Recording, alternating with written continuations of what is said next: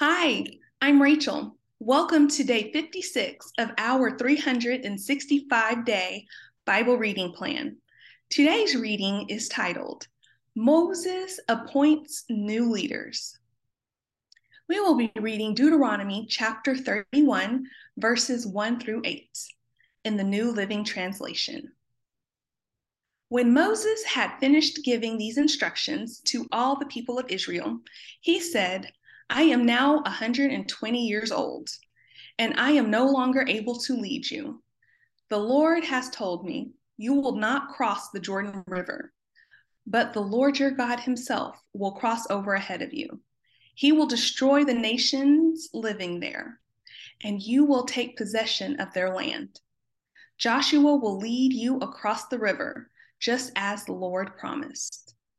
The Lord will destroy the nations living in the land, just as he destroyed Sihon and Og, the kings of the Amorites. The Lord will hand over to you the people who live there, and you must deal with them as I have commanded you. So be strong and courageous.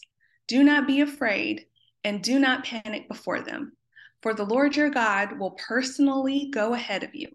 He will neither fail you nor abandon you.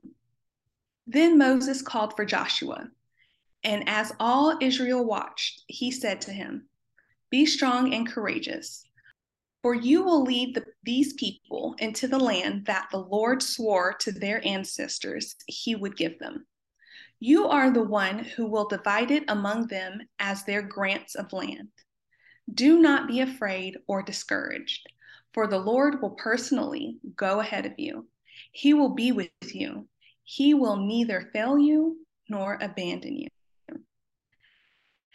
Thanks for joining us for today's reading. And remember, everyone has an invitation to sit at Jesus' table.